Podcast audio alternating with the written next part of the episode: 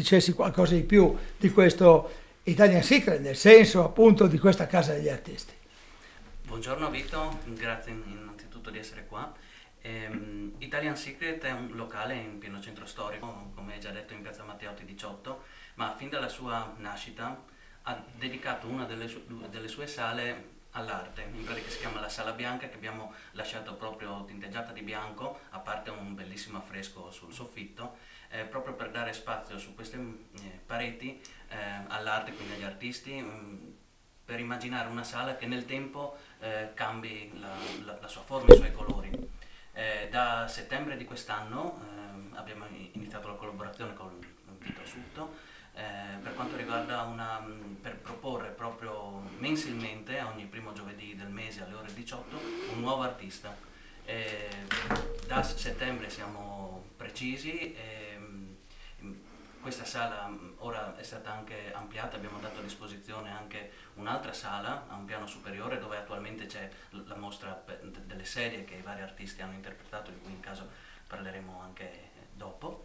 E quindi sì, Italian Secret eh, ci tiene all'arte perché mm, è nato proprio come, con l'idea eh, di coinvolgere non solo la pittura, ma abbiamo avuto anche degli, eh, dei grafici, dei fotografi eh, all'interno di, un, di, una cornice architettonica se, secondo me molto interessante, non solo per il palazzo in sé, ma anche per il luogo dove si trova, che è Piazza San Giacomo.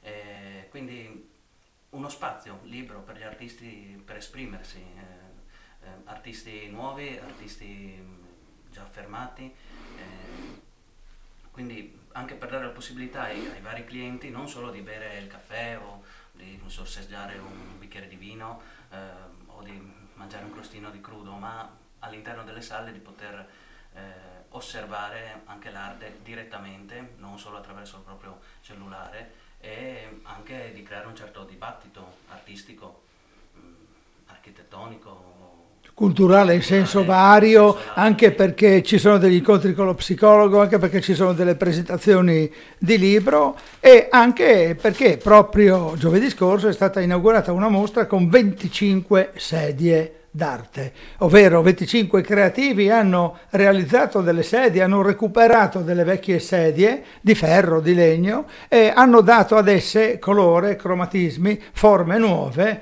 e c'è stata veramente una fantasia abbastanza viva e, e possono essere viste poi queste sedie, no? architetto, per, del tutto il mese di marzo possono essere viste.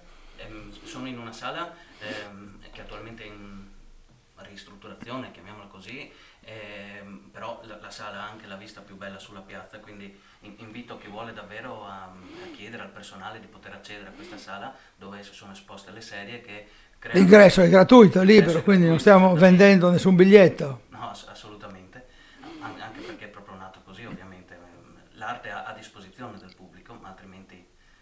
Sì, certo.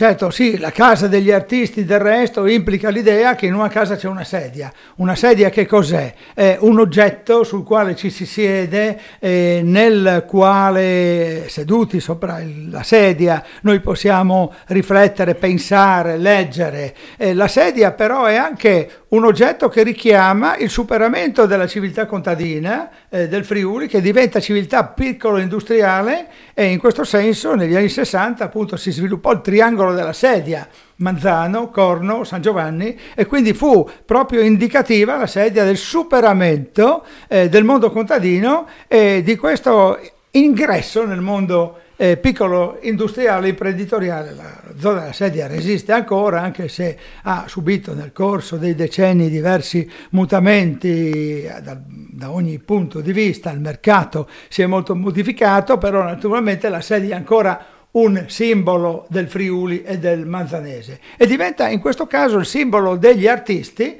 perché gli artisti hanno voluto eh, creare, ricreare, ricostruire questo oggetto che è un oggetto che induce proprio alla riflessione, alla meditazione. Nella sedia ti siedi, nella sedia leggi, ecco come dicevo prima, nella sedia si fanno molte cose si...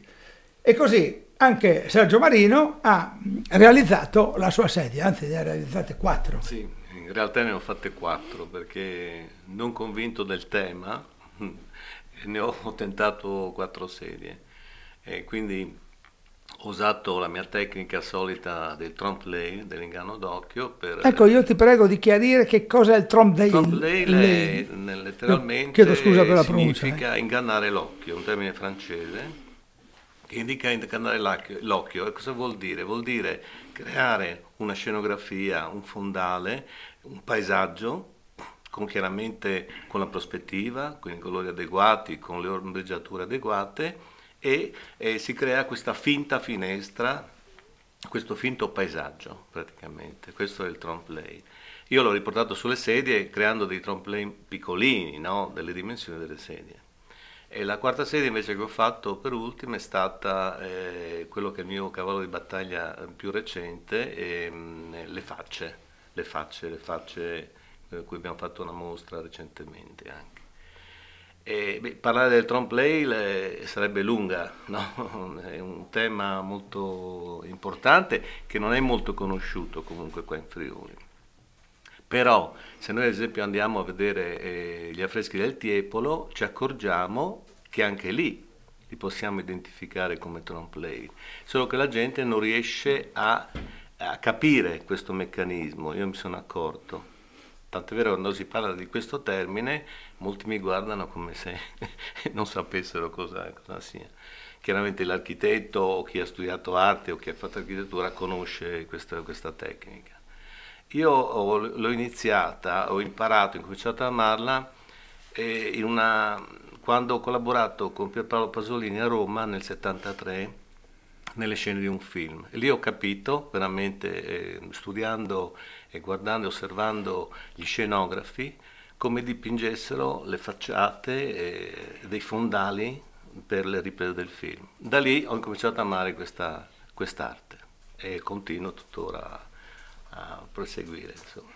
Bene, eh, Lorenzo Valle, ecco, andiamo avanti in questo ordine, così come voi eh, vi siete seduti. Lorenzo Valle è un artista che, tra parentesi, farà parte eh, di eh, Italian Secret eh, Casa degli Artisti nel mese di ottobre con una sua mostra eh, personale, ma qui rivediamo insieme a lui anche quali sono le mostre alle quali ha dato vita fino ad oggi e la difficoltà della radio è questa noi dobbiamo, Lorenzo, far vedere le tue cose a gente che non le vede. Peggio di così non si potrebbe. In questo, in questo, senso mi aiuta allora l'artista Marino perché parlava proprio del tiepolo e dunque nello scalone d'onore abbiamo proprio la, la caduta eh, degli angeli ribelli in cui il Tiepolo eh, si è servito anche sì, siamo stucco. in Palazzo Patriarcale a Udine, siamo, invitiamo ad andare a vedere il Palazzo Patriarcale a Udine perché è una ricchezza formidabile, non tutti gli udinesi, non tutti i friulani conoscono il Palazzo Patriarcale. Parlaci pure di questa caduta degli eh, angeli. Eh, la caduta degli angeli, eh, il Tiepolo la realizza servendosi anche di un materiale che è lo stucco e quindi eh, facendo sì che questo braccio di questo mh, mm, eh, angelo ribelle eh, sporga e venga a toccare la cornice fuoriuscendo dunque dall'immagine. Si è fatto sicuramente aiutare dal, quad- dal quadraturista eh, di, di, che, che, insieme ai figli lo eh, aiutava appunto nei suoi viaggi da, da Udine a eh, Madrid, poi in, in Germania. Eh, Tiepolo dunque mi aiuta a parlare anche della mia arte, perché eh, io ho da poco terminato a Pordenone eh, una mostra personale dal titolo Endgame, curata da Alessandra Santin, di cui Vito abbiamo già parlato di recente, e mm, ne inaugurerò una fra poco meno di un mese a mm, Castelfranco Veneto.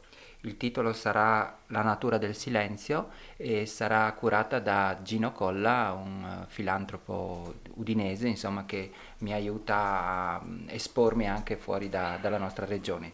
Eh, il, il, tema sarà la natura, eh, ci saranno anche delle immagini laddove eh, gli animali oppure i ritratti saranno posti eh, a contatto mh, con elementi naturali e dunque ci saranno anche eh, dei momenti in cui potrei parlare anche di un certo trompe insomma, tra fiori, eh, cavalli, scoiattoli, omaggi a artisti del passato, insomma il mio dialogo con Castelfranco Veneto, eh, patria del Giorgione. E tu sei un docente di eh, storia dell'arte e quindi come docente ti preoccupi anche del fatto che la tua arte possa essere persino educativa. io ti chiedo se le tue esperienze poi riesci a bypassarle ai tuoi studenti e in che misura. Beh, sicuramente un viaggio nelle terre di Giorgione o di Bellini oppure anche del Tiepolo, siamo a Venezia, eh, sono eh, veramente una meta a cui ambisco ogni anno portare le classi a vedere le gallerie dell'Accademia o Venezia appunto nei, nei suoi itinerari artistici a, qualcosa di veramente pedagogico. Eh, ma eh, rimaniamo anche qui a Udine, prima eh, l'artista Marino parlava del Tiepolo, io parlerei anche di Casa Cavazzini, di sì. Afro. Ecco. Sì, sì. Sì, a proposito del Tiepolo io vorrei rimandare il pubblico che ci ascolta alla palazzo patriarcale, perché nel palazzo patriarcale ci sono le storie di Abramo, di Isacco, di Giacobbe e sono degli affreschi di Tiepolo che vogliono proprio testimoniare come il patriarcato di Aquileia, eh, dicono gli studiosi, il cardinale Delfino abbia chiesto al Tiepolo eh, di eh, affrescare eh, degli appartamenti del patriarcato per dimostrare alla Repubblica Sedicima di Venezia che il patriarcato era ancora giovane.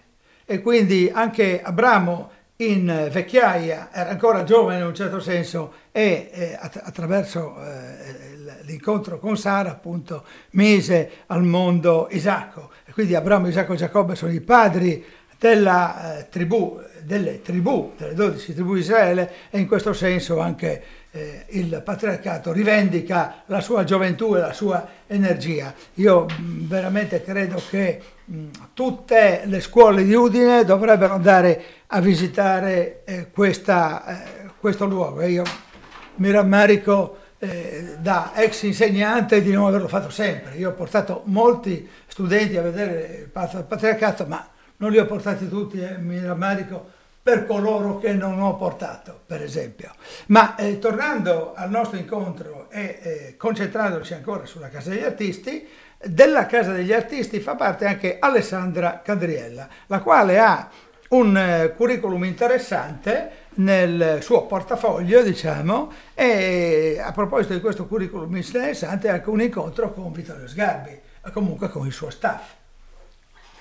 Eh, buongiorno, intanto buon 11 marzo 2019. A me piace sempre festeggiare le giornate. C'è il sole e siamo sole, in piazza 26 un una bellissima giornata che sembra veramente primavera.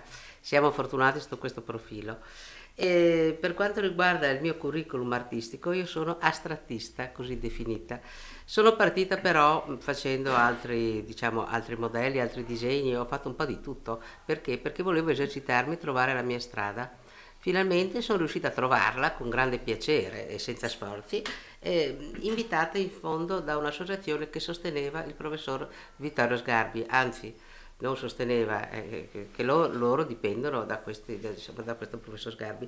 E lì è stato il primo incontro, infatti, con il professore. Ho fatto la prima mostra a Treviso in un bellissimo palazzo e lì veramente ho incominciato a capire cosa vuol dire essere grandi nell'arte, perché i discorsi del professore adesso non è che io voglia incensarlo, tanto abbiamo rapporti molto lontani, però veramente gentili ed affettuosi.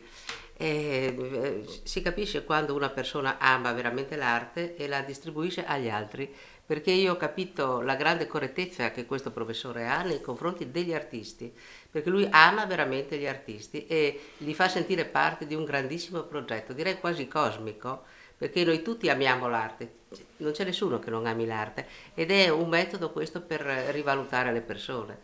Poi un'altra mostra è stata fatta a Venezia, anche quella in una bellissima cornice, non vi dico le ovazioni perché sinceramente quando arriva il professor Sgarbi sono tutti che lo applaudono, lo cercano, lo aspettano.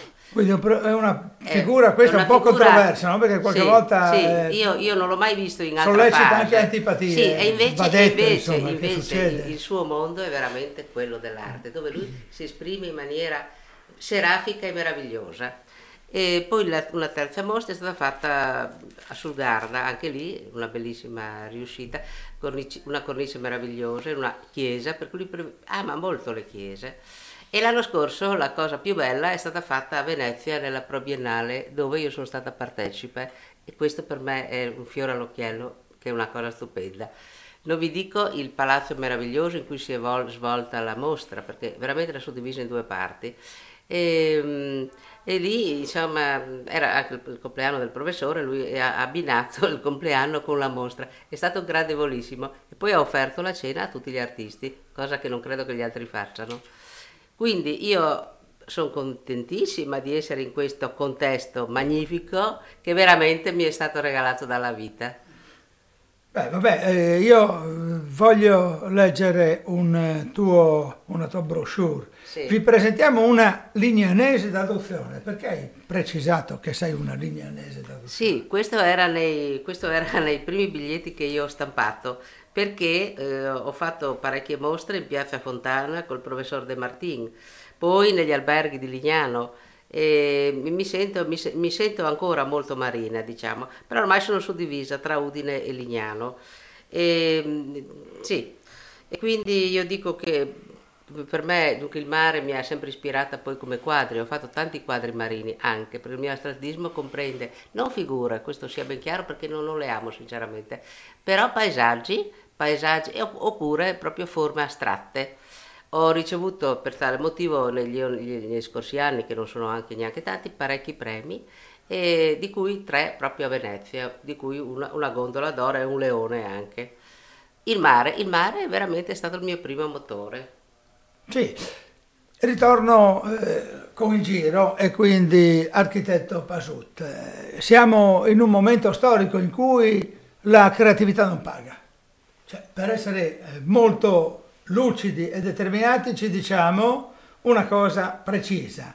Sono pochi gli artisti che riescono a vendere i loro quadri. Eppure c'è, architetto, una volontà di continuare, di non mollare. Anche noi che presentiamo gli artisti non viviamo certamente di questo. E quindi eh, tutto sommato ogni tanto ce lo chiediamo, ma chi ce la fa fare? Lorenzo. Sta sorridendo Lorenzo, come dire, ma veramente chi ce la fa fare? se Lorenzo sorride, Marino è sconsolato proprio. Allora Sergio, eh, io chiedo a tutti loro signori chi ce la fa fare. Tutto sommato anche l'architetto Pasuta è impegnato in una professionalità completamente diversa nell'ambito della ristorazione e quindi perché dovrebbe offrire questi spazi agli artisti? Eh, qual è il riscontro immediato? Io penso che il chi ce la fa fare dobbiamo in un certo senso interiorizzarlo, ma anche dire a chi ci sta ascoltando attraverso queste trasmissioni, le repliche anche, che qualche cosa ce lo fa fare, o qualcuno ce lo fa fare.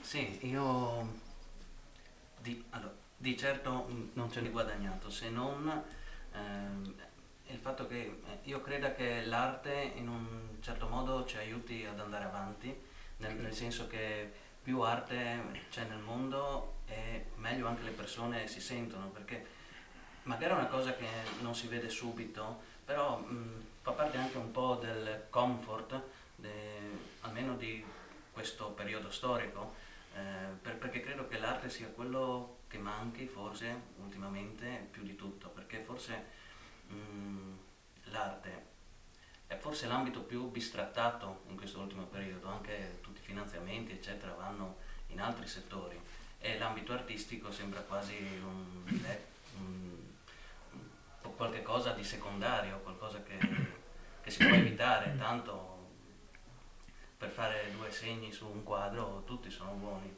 c'è qualcuno che commenta in questo modo e credo che sia completamente sbagliato perché eh, alla fine per interpretare correttamente un'opera d'arte non è da tutti. Eh, bisogna fermarsi, soffermarsi, guardarla, riguardarla, cambiare angolazione, eh, provare a pensare che cosa ha pensato l'artista mentre lo faceva e quindi avere a disposizione tanti quadri perché comunque all'interno del locale, nelle varie sale, in queste mostre almeno una ventina di quadri per artista riusciamo a farli stare e quindi anche semplicemente quando, le persone vanno ai servizi, salgono le scale, eh, attraversano la scala e si soffermano su 4-5 quadri che ci sono sulle scale, quando scendono li tornano a vedere. Eh, anche a livello inconscio credo che questo aiuti do- dopo le persone nella loro giornata. Se si soffermano su un quadro e questo gli, gli fa fare un pensiero positivo, secondo me abbiamo già raggiunto un certo obiettivo. Eh, e quindi spero che il progetto possa continuare ancora sì, a lungo sì. e, e Sì, no, ma lo facciamo continuare perché siamo determinati. E naturalmente anche per Sergio Marino la stessa domanda. E per farla, per in modo più elegante, che cosa ti stimola in questa direzione? Che cosa ti suggerisce la creatività? Beh, io ho cominciato a dipingere che avevo 15-16 anni. La prima mostra l'ho fatta nel 68 a Udine, agli Archi, che è una, una galleria Vecchio che ha chiuso, no, agli Archi, in via Vittorio Veneto, ha chiuso. Ah, è vero, la, la, la Avevo galleria. 18 anni, ho fatto la prima mostra lì. Acquarelli, ehm, ehm fiamminghi, quadri fiamminghi, è intervenuto anche Sgarbi e anche Pierpaolo Pasolini in quell'occasione. Parliamo del 1968. Chi mi ha spinto a dipingere? Io sono un curioso in tutte le cose e ho provato tutte le tecniche e continuo a provare tutte le tecniche. Mi piace la scultura, eh, qualsiasi tipo di materiale, l'acrilico, la marmopittura, eh, mi sono inventato anche quadri in rilievo mh, con la marmopittura usando polvere di marmo, resine acriliche ed è stato un periodo anche della mia vita dove i cavalli di Marino erano conosciuti, Stiamo parlando però di, di 100 mostre che ho fatto nei miei 50 anni di lavoro, eh, o diciamo di arte o di passione, diciamo, ho fatto più di 100 mostre in Italia e all'estero, con alterne fortune. Però io non ho mai pensato facendo una mostra eh, venderò, quindi recupererò quello che ho speso. Ho fatto anche una mostra a Dubai invitato da, dalla Camera di Commercio di Udine che mi è costata molti soldi dove però non sono rientrato, però per me è un fiore all'occhiello quello lì, no? Essere stato invitato per fare portare i cavalli no? negli Emirati Arabi. Quindi eh, io dipingo sempre, ogni giorno. Faccio ritratti, faccio eh, quadri, eh, copio quadri d'autore, ultimamente ho fatto un Van Gogh, le girasole di Van Gogh. Perché? Perché basta che, so, mia sorella mi chieda mi fai quel quadro? Io devo mettermi lì giorno e notte e farlo, perché sono fatto così, senza pensare quindi a, a, cosa ci guadagnerò. È chiaro che poi se qualche quadro si vende, ben venga, perché i colori costano, le tele costano, però senza pensare a un ritorno, questo certo. Ecco, Lorenzo Valle, la stessa domanda, il chi te lo fa fare che diventa, perché dobbiamo essere sempre più eleganti, quali sono i motivi conduttori che ti spingono in quella direzione? Beh, ehm, anche la conversazione di, di, oggi, ehm, il fatto che siamo qua eh, in piazzale 26 luglio, giusto? Eh, con eh, questa bellissima chiesa di Provino Valle, con il Tempio Provino Valle e il Tempio Osario. E Gino Valle, e Gino Valle è il, il monumento, monumento, alla, resistenza. resistenza che sta proprio di fronte. E dunque ogni mostra che io veda, ogni conversazione d'arte a cui io assista sono dei motori molto forti che mi spingono a continuare. Eh, la curiosità, come ha detto Marino, ma anche eh, il fascino di vedere delle belle pitture, un bel momento, una, un bel vestito, una bella vetrina, qualcosa che eh, mette in moto la tua creatività, un bel discorso ecco, un bel tramonto, una bella, una bella giornata, una splendida giornata, qualche cosa che ti spinge poi a ricordarla, a rimetterti in gioco come artista, a dipingerla, eh, disegnarla metterla su carta. Io penso a tela perché io sono un pittore, ecco, insomma, io non, non, non opero ancora nella scultura e dunque ogni momento che eh, diventa emozionante eh, può portare poi a qualche cosa che determina l'avvenimento di un, di un quadro, di, un, di, un'opera d'arte. Ecco, insomma, questo è. Alessandra Candriella, qual è la tua urgenza creativa? Un altro modo per dire chi te lo fa fare. chi me lo fa fare? Mi, me lo fa fare un, uno spirito interno che io non so definire, che ho avuto fin da bambina, perché io ho sempre amato il disegno amato la, e amato l'arte. E quindi è una cosa che mi è sempre venuta venuta facile e quindi mi sono applicata fin dalle scuole medie a fare i ritratti delle mie compagne di scuola e delle persone di casa mia. Quindi se non, insomma, era inclinazione, ecco, se non era inclinazione quella, non l'avrei potuta definire diversamente. E poi non ho potuto fare comunque la scuola d'arte per motivi pratici di casa mia, perché dicevano cosa fai o domani cosa fai, però poi mi sono applicato, ho fatto tanti corsi di pittura. Lo faccio, lo faccio perché in quest'ambito io mi sento molto realizzata, mi sento veramente soddisfatta e sinceramente apprezzo quello che faccio e questo mi fa restare anche giovane. e, e, poi mi piace il contatto con le altre persone, con gli artisti, con le artiste, il confronto con loro, poi il cambiamento che loro fanno nel corso degli anni. Insomma, è una vita per me, la mia, improntata veramente all'arte. Sì, eh, beh, siete stati tutti e quattro molto convincenti, direi. E adesso cambiamo completamente ambito di riflessione. Io vorrei chiedere all'architetto che ci facesse vedere la purezza delle linee, ti faccio una domanda difficilissima, ma tu saprai rispondere, di Piazza San Giacomo, di Piazza Matteotti.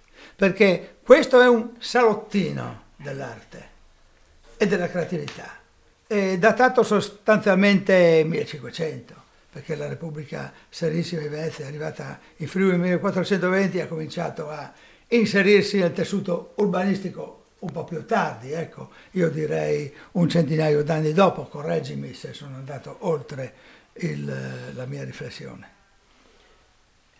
Piazza Mercato Nuovo, eh, Piazza San Giacomo, Piazza delle Erbe. Per distinguersi proprio dal Mercato Piazza Vecchio. Giacomo Matteotti sono alcuni dei nomi storici della piazza Mercato Nuovo perché è il luogo dove si è spostato il mercato da via Mercato Vecchio, quindi quando la cinta muraria di Udine si è man mano ampliata eh, e quindi è un luogo indubbiamente centrale per la vita della città. Eh, sembra quasi un campo veneziano, eh, ha una forma quindi quasi quadrata, è come un uh, tema con variazioni, perché tutti i palazzetti sembrano simili, se, cioè se, sembrano eh, adattarsi l'uno con l'altro, ma ognuno ha la propria particolarità. No? Si volge, eh, almeno nei tre lati che, che la caratterizzano eh, per questo, ehm, sembra sì, questo tema con variazioni proprio è, è, bello perché ogni palazzetto ha la sua particolarità, alcuni hanno degli affreschi che mm, sono stati tirati eh, fuori dal, dopo varie vicissitudini del tempo eh, e dall'altro lato c'è la chiesa, una chiesa particolare perché mh, sembra avere due facciate, una principale e una affiancata, è frutto di un ampliamento successivo. E... Sono tutte e due di Bernardino da Morcote o solo la prima parte?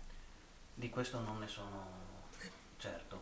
Eh, io non lo so per quello eh, che... Sarebbe da fare un approfondimento. Cioè, lo, lo, avevo, lo, avevo, anche letto, ma non me lo ricordo. Comunque sì, no, no, continua con questa descrizione proprio quasi un disegno che ci stai facendo.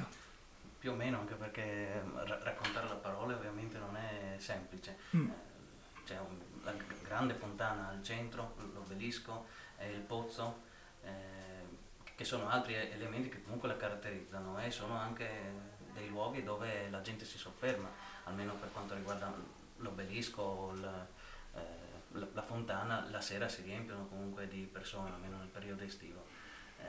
La città di Udine la vive questa piazza, secondo te? Secondo me è la piazza più vissuta. È la piazza. Udine, Piuttosto è... che piazza Contarena, piazza Libertà, la piazza è veramente San Giacomo. Piazza San Giacomo credo sia davvero il centro, il centro di Udine, almeno dal punto di vista della frequentazione. Indubbiamente ci sono tante vie limitrofe, via Sarpi, eh, via Manin, eh, anche la piazza del municipio Piazza Libertà che è stupenda, però le vedo più come delle piazze di passaggio. Indubbiamente è, Piazza San Giacomo è il salotto di Udine eh, e quindi spero che nel tempo venga mantenuta e, e, e mantenga anche questo suo ruolo di centralità. Il mercato è stato spostato in piazza 20 settembre, eh, forse per dare un po' di vivacità anche alla, alla piazza 20 settembre che sembra eh, simile a Piazza San Giacomo, almeno per la forma, per la parte sopraelevata al centro, però non ha avuto le stesse fortune di Piazza San Giacomo, è indubbiamente rimasta un po' indietro, forse perché è successiva, eh, quindi gli udinesi nel tempo hanno sempre preferito Piazza San Giacomo, ma indubbiamente anche a livello architettonico Piazza San Giacomo è... Ecco, io adesso vorrei fare una domanda a tutti e quattro cittadini udinesi siamo tutti e cinque cittadini udinesi, siete tutti e quattro cittadini udinesi, anche se Michael Pasut abita nell'immediata periferia, comunque lo considera un cittadino udinese e anche operatore economico del territorio. Insomma, si è discusso moltissimo su questo centro storico chiuso o aperto. Architetto Pasut, da urbanista, posso chiamarti così, da operatore comunque del settore, anche come operatore economico. Questo centro storico va chiuso o va aperto? È una domanda molto difficile, nel senso eh, se vogliamo seguire le grandi città europee e per dare, uno, per dare una visibilità al centro, per eh, fare in modo che i pedoni la possano vivere realmente, indubbiamente andrebbe chiusa al pubblico, sì scusi, eh, alle auto. Ovviamente una città in un centro storico senza auto permette di vivere la città in una maniera più lenta, eh, di poter ammirare di più eh, tutte le bellezze architettoniche che ci sono nel centro storico. Ma mi piace quello che hai detto più lenta, sembra quasi scandire un tempo diverso, è vero? In questo mondo bisognerebbe trovare il tempo per soffermarsi di più anche sull'architettura, perché a Udine abbiamo degli esempi di architetture molto affascinanti. Siamo in piazza 26 settembre e il dialogo fra Provino e Gino è una cosa... Sì, 26 luglio, sì, sì. Sì, 26 sì, sì, sì. sì. Eh, anche sì, tutta la parte al centro, la, l'opera di Gino C'è un dialogo proprio tra Provino sì, e Gino. Lui l'ha studiato per dialogare col padre, perché alla fine lui ha fatto un tempio e il figlio ha fatto il monumento alla resistenza, che io invito tutti davvero ad attraversare, perché soprattutto in estate quando c'è la fontana della piazza accesa, all'interno è una piazza molto trafficata, piazza 26 luglio, eh, però una volta che uno entra nel monumento della resistenza, scende le scale e arriva al livello della fontana, tutto il rumore delle auto sparisce, si sente soltanto il fruscio dell'acqua e, e all'interno del monumento con questo quadrato eh, di, di, di, cemento che è sorretto soltanto da tre sostegni, eh, uno vede la piazza come in una foto a 360 gradi ma non sente il forte rumore delle auto. È come entrare in un'oasi, attraversarla eh, e avere un po' di silenzio. È un quindi naturalistico, insomma. Sì. Anche se la motivazione politica, ideologica, sì. tiranni del nazismo che pesa, il sangue degli eroi rappresentato all'acqua. Mm. Sì, mm. differentemente dal suo motivo, a me piace molto eh, osservarne la forma eh, e anche mh, la funzione che ha nel mondo di oggi un, un'opera come questa, molto criticata perché ci sono tanti udinesi che un po' la odiano o preferirebbero qualcos'altro. O magari perché odiano la resistenza, allora è un altro motivo. Non, non, non, lo so se sia per motivi politici, mm-hmm. perché tanti la, la, reputano magari anche una bruttura, preferirebbero forse un giardinetto con quattro alberelli, ma io penso che, che sia un'opera forte e che Udine debba essere orgogliosa di, di avere quest'opera. E, tornando al centro storico di Udine, eh, io penso che si possa tenere chiuso al traffico, ma ci vogliono delle politiche eh, per poter permettere ai cittadini di lasciare l'auto nelle immediate vicinanze per poter fruire il centro storico realmente, quindi parcheggi pubblici aperti anche la domenica, eh, magari con qualche gratuità maggiore durante l'anno, in maniera un po' di contrastare quelle grandi città eh, commerciali che si sono create ai limiti della città e che tolgono pubblico al centro storico perché è più semplice. Cioè io toglierei il parchimetro anche di sabato, per dire la verità. Lo metterei tutta la settimana lavorativa e lo chiuderei sabato dove? Come si fa a Firenze. E, e mi pare anche a Bologna. Questo senso per poter ripopolare il centro storico, ma la, la gente è abituata alla comodità, quindi di lasciare l'auto subito sotto eh, il centro commerciale o il negozio e quindi eh, politica in questo senso, quindi io credo che l'amministrazione comunale possa eh, approfondire ulteriormente la questione per dare una fruibilità al centro storico, seppur pedonale. Sergio Marino, allora, Ma centro storico appoggio, chiuso, centro storico aperto. Appoggio appieno quello che ha detto l'architetto, sì, io sono geometra, però non ho fatto urbanista, però riesco a capire che centro storico chiuso eh, dato solo a, a, alle persone che camminano a fare la passeggiata è l'ideale. Cioè, ricordiamoci che in tutta Europa, se andiamo nei centri storici, nel cuore delle città, sono tutte chiuse al traffico, al traffico veicolare. Beh, il cuore Magari ci sono... San Giacomo è chiuso. Sì, D'accordo, però via Mercato Vecchio è aperta al traffico, mm. e, e tutte, via Manin, tutta la zona limitrofa è aperta tu al traffico. Tu chiuderesti anche ma, via Mercato Vecchio? Ovviamente sì, però giustamente è servito eh, da bus navette o qualcosa no, di ecologico che non inquini, quindi mm, ormai stiamo avvicinandoci alle macchine elettriche, eccetera, no? per portare poi questi signori che arrivano con le vetture, che magari lasciano in piazza del primo maggio, lasciano dove sono grandi parcheggi e lì poi ogni pochi minuti trovano la navetta per arrivare in centro, insomma. Io mi stupisco ogni volta vado il sabato in centro a fare una passeggiata da, della, di quanta gente c'è in centro, no? di che vivacità c'è nel mhm. centro storico. E questo è bello, perché in tutte le città col centro storico chiuse al traffico dovrebbe essere così secondo me. Poi è chiaro, si lamentano i commercianti da quello che ho capito perché chi vuole andare a fare spese in centro vuole avere la macchina, come diceva giustamente l'architetto, di fronte il negozio, no?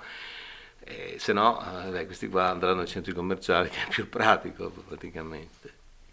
Quindi i centri storici per me vanno chiusi, come in tutto il mondo o almeno come tutte le città d'Europa, almeno quelle che conosco io, dove i centri storici sono chiusi al traffico, punto e basta.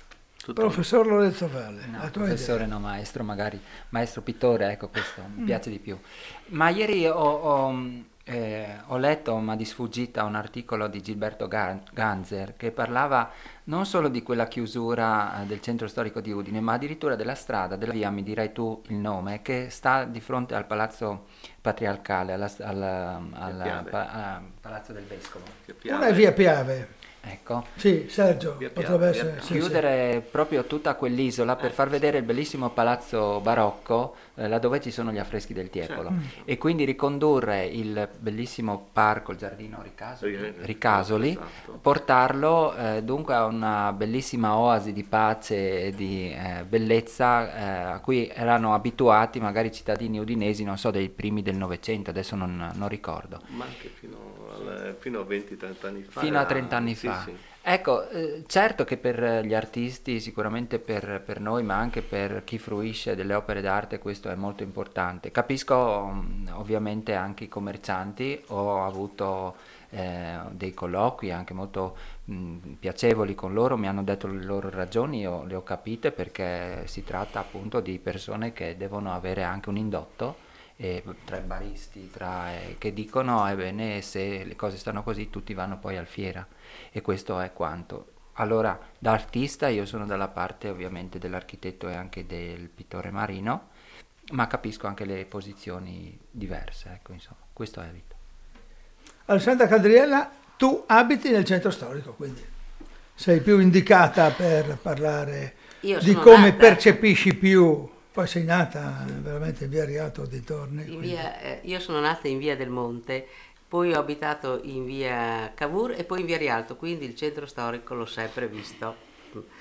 Ah, ehm, dal mio punto di vista invece io ragiono diversamente rispetto ai miei illustri amici qui, che sono senz'altro molto bravi. A me piace invece, siccome Udine la ritengo una città piccola, che non si è espansa tanto. Purtroppo la mia considerazione è questa, che Udine non è mai cresciuta abbastanza. Nella periferia ci sono state delle fabbriche, ma poi che sono state chiuse, aperte. Insomma, per me Udine è uguale a 50 anni fa, da quanto mi posso ricordare. Non è che mi ricordi tanto, ma insomma, non mi pare che abbia avuto espansione. Quindi è una città diversa rispetto alle città d'Europa. Questo io ritengo. È rimasta troppo piccola, troppo provinciale. Purtroppo è provinciale e quindi io ritengo che il centro, via, via Mercato Vecchio, per me, vado, per me, vanno bene le macchine, perché almeno c'è un pochino di movimento in più.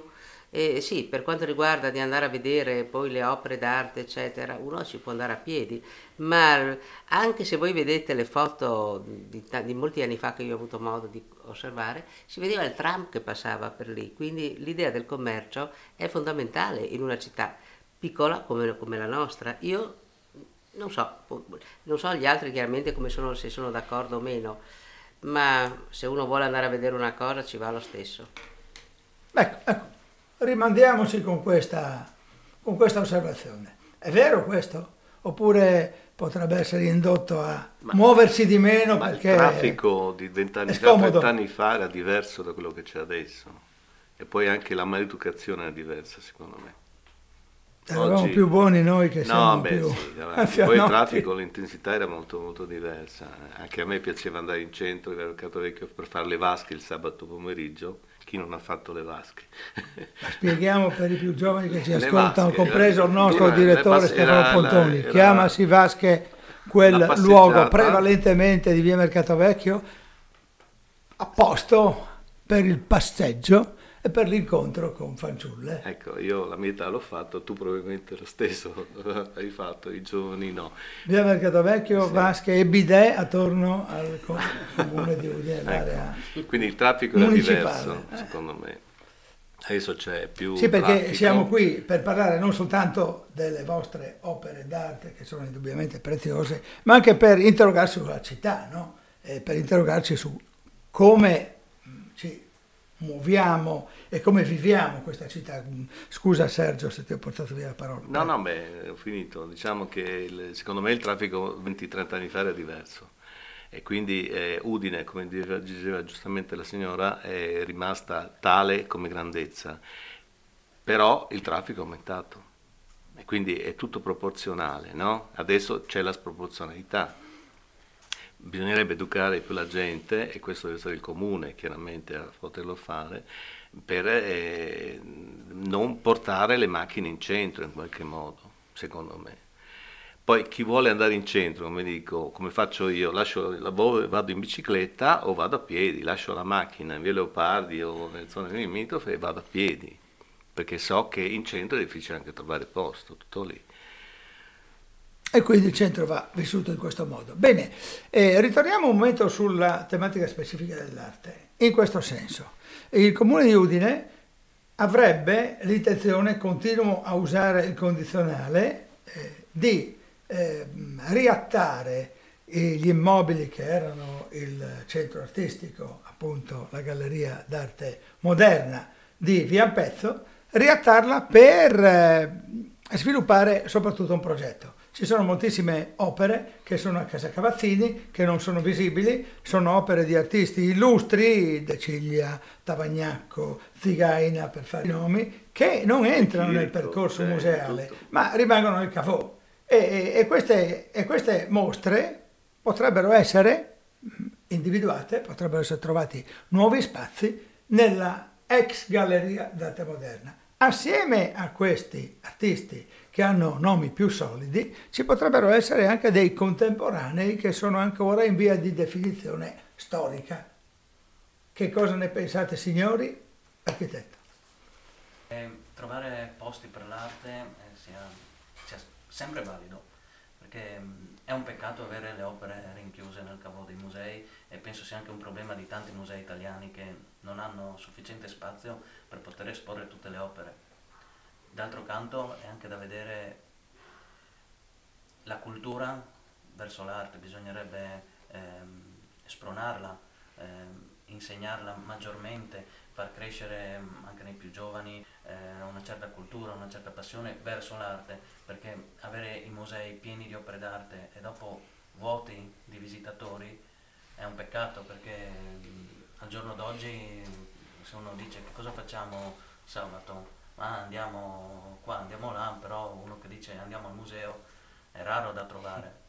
E, ed è un peccato perché attraverso l'arte, la storia dell'arte, uno riesce a interpretare non solo la storia, ma a capire, mh, capire perché determinati avvenimenti si sono svolti e capire un po' le dinamiche e le problematiche di quel periodo storico, perché gli artisti interpretano nella contemporaneità e lo hanno sempre fatto perché ogni artista è stato contemporaneo a suo tempo e quindi ha interpretato le problematiche di quel periodo storico e quindi attraverso la loro arte si riesce eh, a capire di più e, e, quindi ben venga avere degli spazi in più, eh, magari accostati a un ampliamento ehm, della cultura e della pubblicità dell'arte, Ma, ma su questo penso che l'amministrazione comunale possa parallelamente anche sforzarsi in questa direzione.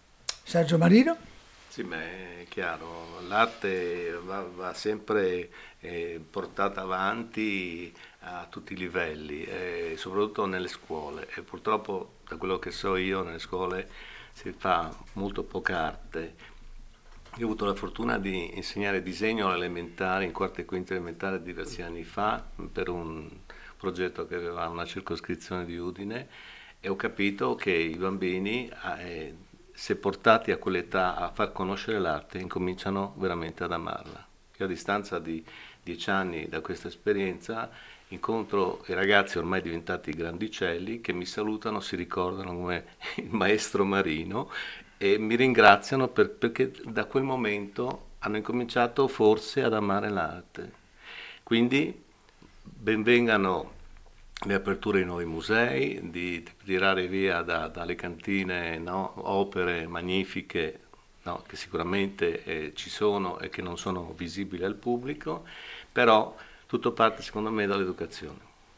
E il maestro Lorenzo riesce a strappare il telefonino mm. ai suoi studenti? Beh, sì, è veramente eh, questo è un discorso molto molto complicato, mm. dove ora tutti i ragazzi a partire proprio dalle scuole elementari sono attratti da, dalle immagini eh, praticamente eh, non non supportate da una materia, sono immateriali, eh, dei telefonini oppure di, di, internet. E dunque avere anche degli archivi eh, di belle foto, di belle immagini, ma che non eh, troveranno mai poi un supporto e una concretezza. Una concretezza. E, e, mi trova d'accordo anche l'architetto, per cui eh, fare dei grandissimi musei, dei grandissimi spazi che poi rimangono vuoti perché non c'è, non parte eh, da lontano anche un progetto che investa anche appunto sulla cultura e sulla dif- difficoltà di comprendere e apprezzare un'opera d'arte eh, potrebbe essere un buco nell'acqua. Dunque eh, sono eh, delle sinergie, sono de- de- eh, delle competenze che vanno un po' trovate all'interno prima di chi organizza e decide e poi appunto di noi che tentiamo anche di fare delle opere o andiamo a visitare i musei. Chiudiamo il cerchio, anzi il pentagono, Alessandra Candrieri. Io dico che è un'ottima occasione questa per poter pubblicizzare questa idea di attivare uno spazio per gli artisti, per gli artisti contemporanei, non solo quelli che vengono eh, riportati fuori alla luce per non essere dimenticati, ma soprattutto per i contemporanei, perché ce ne sono tanti. Comunque non sono tantissimi gli artisti, come taluno dice. Siamo un gruppetto, ci conosciamo ormai quasi tutti, e quindi io dico che mettere in luce queste persone nuove è una cosa bellissima, perché è giusto che il Friuli porti avanti le sue eccellenze friulane. Io faccio parte dell'UPAF, Unione Pittori Artisti Friulani, e per me è veramente un fiore all'occhiello. Sono contentissima di questa situazione. Ecco, un per saluto cui, anche a Eno Regori se ecco, ci sta facciamo ascoltando. un grande saluto al Cavalier Gori che ha profuso tutta la vita in questa sua attività. Mi diceva che sono 50 anni che lui persegue insomma, l'unione di questi artisti e lui ha una bellissima galleria in via Grazzano e vi invito anzi ad andare a visitarla e a portare anche le vostre opere perché il Cavalier Gori ha speso anche lui tutta la vita per l'arte. Per cui se adesso siamo conosciuti, riconosciuti e finalmente c'è qualcuno che ci dà uno spazio bello e siamo menzionati anche sui testi, perché abbiamo il diritto di essere menzionati sui testi, io direi che è una cosa da farsi, non da dimenticare, da non farsi. Bene, grazie. Allora abbiamo parlato con eh, grande apertura delle opere di questi artisti che erano qui presenti, di Italia Secret, inteso come Casa degli Artisti. Abbiamo parlato anche di questa splendida giornata di sole, chi eh, ascolta in replica la nostra trasmissione non so se potrà dire la stessa cosa. Siamo stati insieme con l'architetto Michael Pasut, con gli artisti Sergio Marino, il professor maestro insomma, Lorenzo Vale e Alessandra Candriella. Vito Sutto, eh, qui dai microfoni di F Radio, vi salutiamo e vi diamo appuntamento a lunedì prossimo per la diretta. Naturalmente con le repliche, non lasciateci soli. Arrivederci.